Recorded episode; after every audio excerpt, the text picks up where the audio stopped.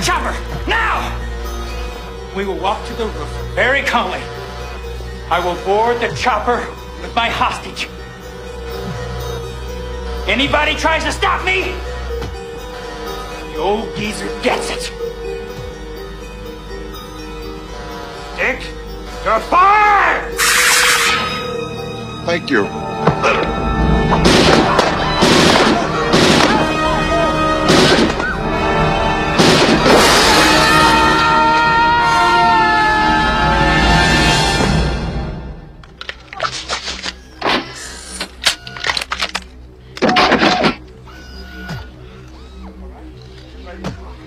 Nice shooting, son. What's your name? Murphy. 2월 27일 화요일 FM 영화 음악 시작하겠습니다. 저는 김세윤이고요. 오늘 첫 곡은 1987년 영화죠. 로보캅 사운드 트랙에서 Rock Shop 바실 폴드리스의 스코어였습니다. 폴 버호벤 감독 영화의 스코어로 유명하죠. 스타쉽 트루퍼스의 음악도 했었고요. 또 할리우드의 어, 상업 영화 음악으로 특히 많이 사랑받은 작곡가예요. 붉은 10월의 음악, 또 프리윌리의 음악, 사랑을 위하여의 음악, 코난 더 바바리안의 음악 같은 걸 만들었던 한 시대를 풍미했던 영화 음악가입니다. 바실 폴드리스의 대표작이죠. 로보캅의 스코어였습니다.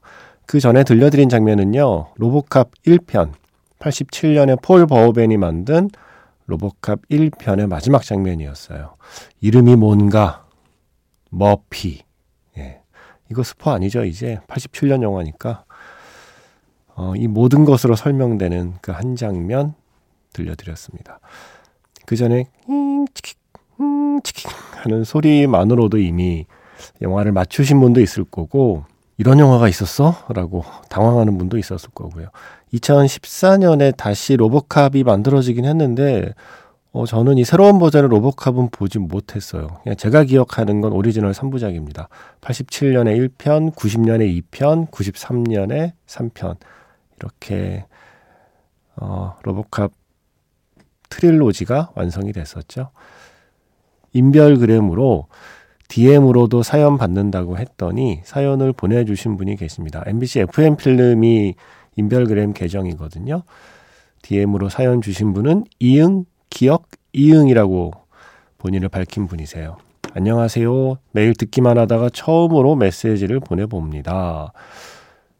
이은선 기자님의 필소그 시간에 원카를 말씀하셨었는데 저는 그 방송을 듣고 다음날 초등학교 5학년인 딸이 원카가 보고 싶다고 하길래 초등학교 5학년, 초등학교 1학년 두 딸과 함께 원카를 보고 왔습니다.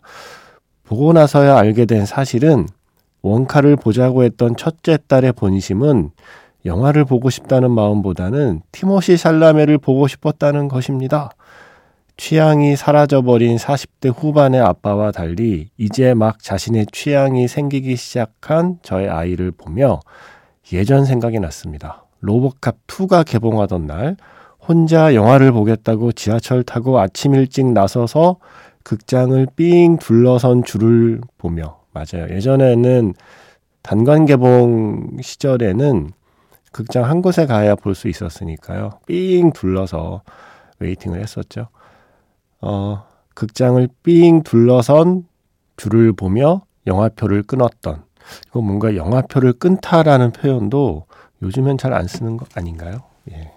우리 예전에 쓰던 표현 같은데요. 영화표를 끊었던 중학교 때의 기억이 갑자기 떠올랐습니다. 앞으로도 제 아이들의 취향을 종종 물어봐야겠다는 생각이 든 하루였습니다. 라고 사연을 주셨어요. 그래서 로보캅2의 장면과 음악을 들려드리려고 하다가 처음엔 그렇게 준비를 하고 있었는데 아, 1편의 엔딩이 자꾸 이 머릿속을 맴돌아서 이거 명장면이잖아요. 1편의 엔딩. 머피. 네. 그래서 이 마지막 장면이 자꾸 생각이 나서 오늘은 로보캅의 1편을 들려드렸습니다. 아마 이응 기억 이응 쓰시는 분도 로보캅 1편을 재밌게 보셨으니까 로보캅 2 개봉날 혼자 영화를 보러 지하철을 타고 극장 가신 게 아닐까요? 아침 일찍. 모두가 비슷한 마음이 아니었을까요? 아, 한때 정말 네, 우리 모두 로보캅이었습니다. 아이들이 학교만 오면 다, 음, 치킨, 음, 치킨. 이러고 걸어 다녔고, 덕분에 틴틴파이브라는 것도 나오고, 예. 다 예전 얘기입니다. 문자번호 샵 8000번이고요. 짧은 건 50원, 긴 건 100원의 추가 정보 이용료가 붙습니다. 스마트 라디오 미니, 미니 어플은 무료이고요. 카카오톡 채널 FM 영화 음악으로 사연과 신청곡 남겨주시면 됩니다. 아, 그리고 인별그램 MBC FM 필름으로도 DM으로 이렇게 사연 보내주셔도 됩니다. 싸이의 챔피언 이 노래를 선곡했나? 라고 처음에 생각하셨을 수도 있겠지만 아니었습니다. 1984년 영화죠. 비버리 힐스 캅의 테마 악셀 F, 엑셀 F라고도 하고요. 헤럴드 팔터마이어의 음악이었습니다. 워낙 유명해서 이제는 앞부분만 들어도 어 나 이거 아는데 라고 생각하게 되죠. 이게 원래 버전의 음악입니다. 악셀 F. 비버리 힐스 캅의 주인공 이름이 악셀이에요. 예, 엑셀 폴리. 예, 그렇게 해서 줄여서 엑셀F라고 이제 이 노래의 제목이 된 거죠. 저는 로보캅을 어릴 때 처음 보고 막연하게 디트로이트라는 도시에 대한 인상이 박혀버렸어요. 여러분, 어릴 때 본 영화 한 편이 이렇게 중요합니다. 가본 적도 없는 미국에 가본 적도 없는 도시 디트로이트의 인상이 로보캅 때문에 만들어졌거든요. 저기 뭔가 이상한 도시 같아. 좀 무서운 도시 같아. 라는 생각을 하게 만든 게, 이 로보캅의 배경이 디트로이트거든요. 물론, 어, 미래 시점의 디트로이트지만 뭔가 약간 이런 디스토피아 느낌의 도시라서 디스토피아 디트로이트 뭔가 첫 단어도 비슷해서 그랬나? 예, 약간 디트로이트에 대한 인상을 로보캅이 만들어 주었습니다. 그런데 나중에 알게 됐죠. 이 비버리 힐스 캅이라는 영화의 주인공이 에디 머피잖아요. 디트로이트의 경찰이잖아요. 디트로이트의 경찰이 비버리 힐스에 왔다가 벌어지는 이야기잖아요. 뭔가 연관성이 있는 걸까라고 뭐 찾아보진 않았는데 혼자 상상하게 됩니다. 이 영화가 먼저 나왔으니까요. 디트로이트 형사 악셀을 연기한 에디 머피가 84년에 있었고 이제 87년에 로보캅을 만드는데 디트로이트의 로보캅의 이름이 또 머피라는 것도 저에게는 재밌는 공통점이었습니다. 그러고 보니 영화에서 디트로이트가 꽤 자주 나왔네요. 이거 디트로이트만으로도 한번 또 매직아워 스페셜 F가 충분히 가능하겠는데요. 음, 매직아워 스페셜 F 아이템은 참 많네요. 계속 지금 쌓여가고 있네요. 일단 오늘 맛배기로 제가 지금 바로 떠올릴 수 있는 영화 속의 디트로이트 어, 노래 두 개 한번 골라봤습니다. 1999년에 에드워드 펄롱이 나왔던 디트로이트 락시티라는 영화가 있었어요. 국내에는 그냥 락시티로 소개가 됐었는데 이 노래가 빠질 수 없죠. 그 사운드 트랙에서 키스의 Detroit Rock City Detroit Rock City에서 Detroit Rock City 키스의 노래 먼저 들려드렸고요. 이어서 역시 디트로이트를 배경으로 한 영화였죠. Eight Mile, 8 Mile, Lose Yourself, 에미넴의 노래였습니다.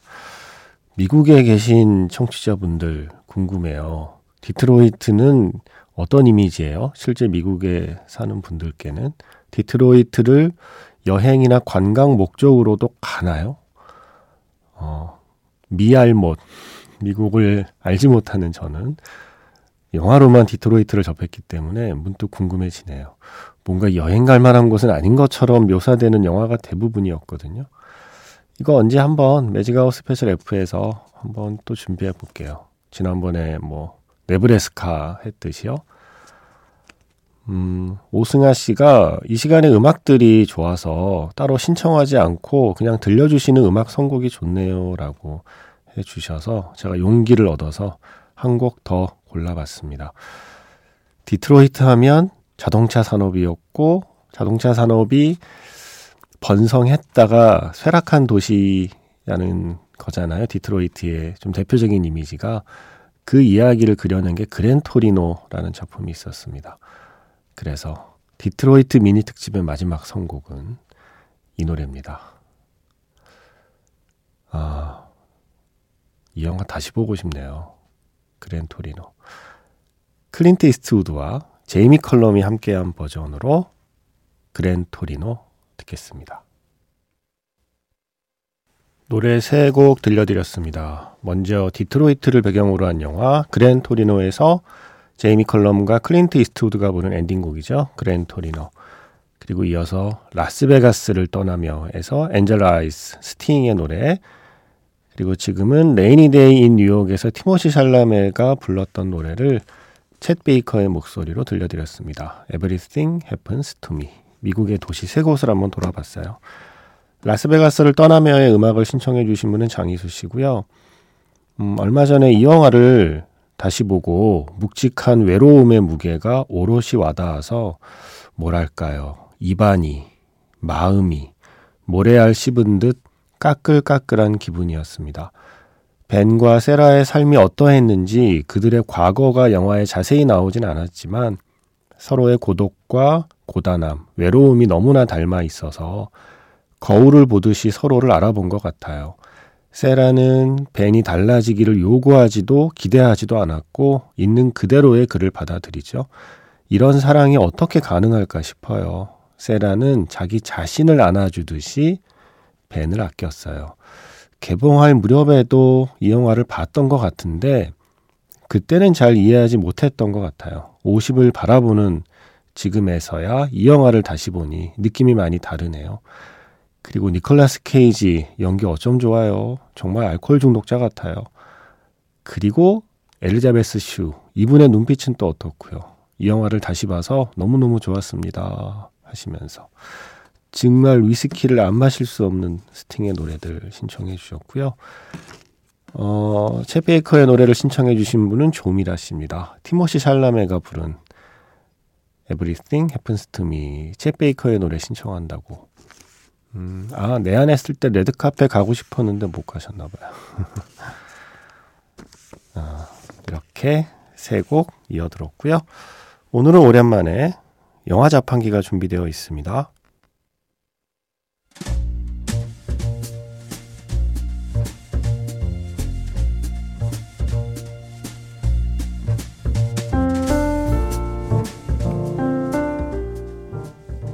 다시 꺼내보는 그 장면, 영화 자판기.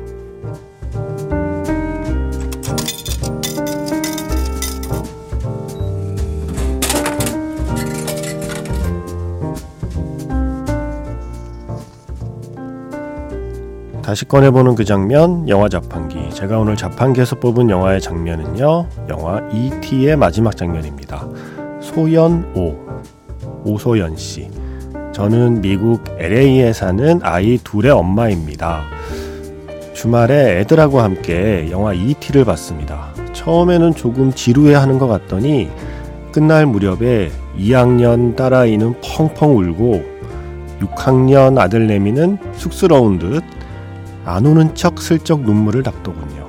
저도 어릴 때 본 영화라 기억에 거의 없었는데 아이들과 다시 볼 수 있어서 너무 좋았습니다. 하신 바로 그 마지막 장면입니다. 이티가 집으로 돌아가는 장면.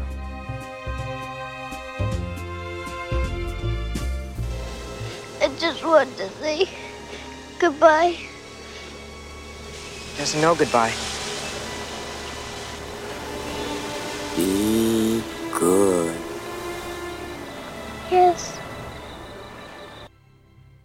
다시 꺼내보는 그 장면, 영화 자판기. 스티븐 스필버그 감독의 영화 E.T.의 마지막 장면이었습니다. 머릿속에 그림이 좀 그려지셨나요? 영화를 본 분들은 아마도 그 장면 장면을 다 떠올리지 않았을까 싶고요. 존 윌리엄스의 그 end credit score 쭉 영화에서 이어드렸습니다. 소연오라고 하셔서 아마도 오소연 씨로 짐작이 되거든요. 영어로 되어 있는 이름이었는데 이분도 역시 인별그램 DM으로 사연을 보내셨어요. 아이들이랑 다시 본 이티 너무 좋았다고 하시면서 여기에서는 아침 9시에 영화 음악을 들을 수 있어 너무 좋습니다. 라는 LA의 오소연 씨. 애들 학교 보내고 커피 마시며 오롯이 혼자만의 시간으로 이 프로그램을 들으신대요. 와. 한국에서는 정지영 아나운서의 예, 오늘 아침을 듣는 청취자의 마음으로 미국에서 이 방송을 들으시는군요. 고맙습니다. 이거 OTT에 있어요, ET. 예, 아이들하고 지금 다시 봐도 좋을 거예요, 이 영화는. 음, 오늘 마지막 곡은요, 지금 무서운 흥행을 하고 있는 네. 영화도 무서운데 흥행도 무서운 파묘의 김고은 씨가 직접 부른 노래 한 곡을 준비했습니다. 드라마 Cheese in the Trap에서 이끌림 티어라이너 그리고 피처링은 김고은입니다. 저는 내일 다시 인사드릴게요. 지금까지 FM 영화 음악 저는 김세윤이었습니다.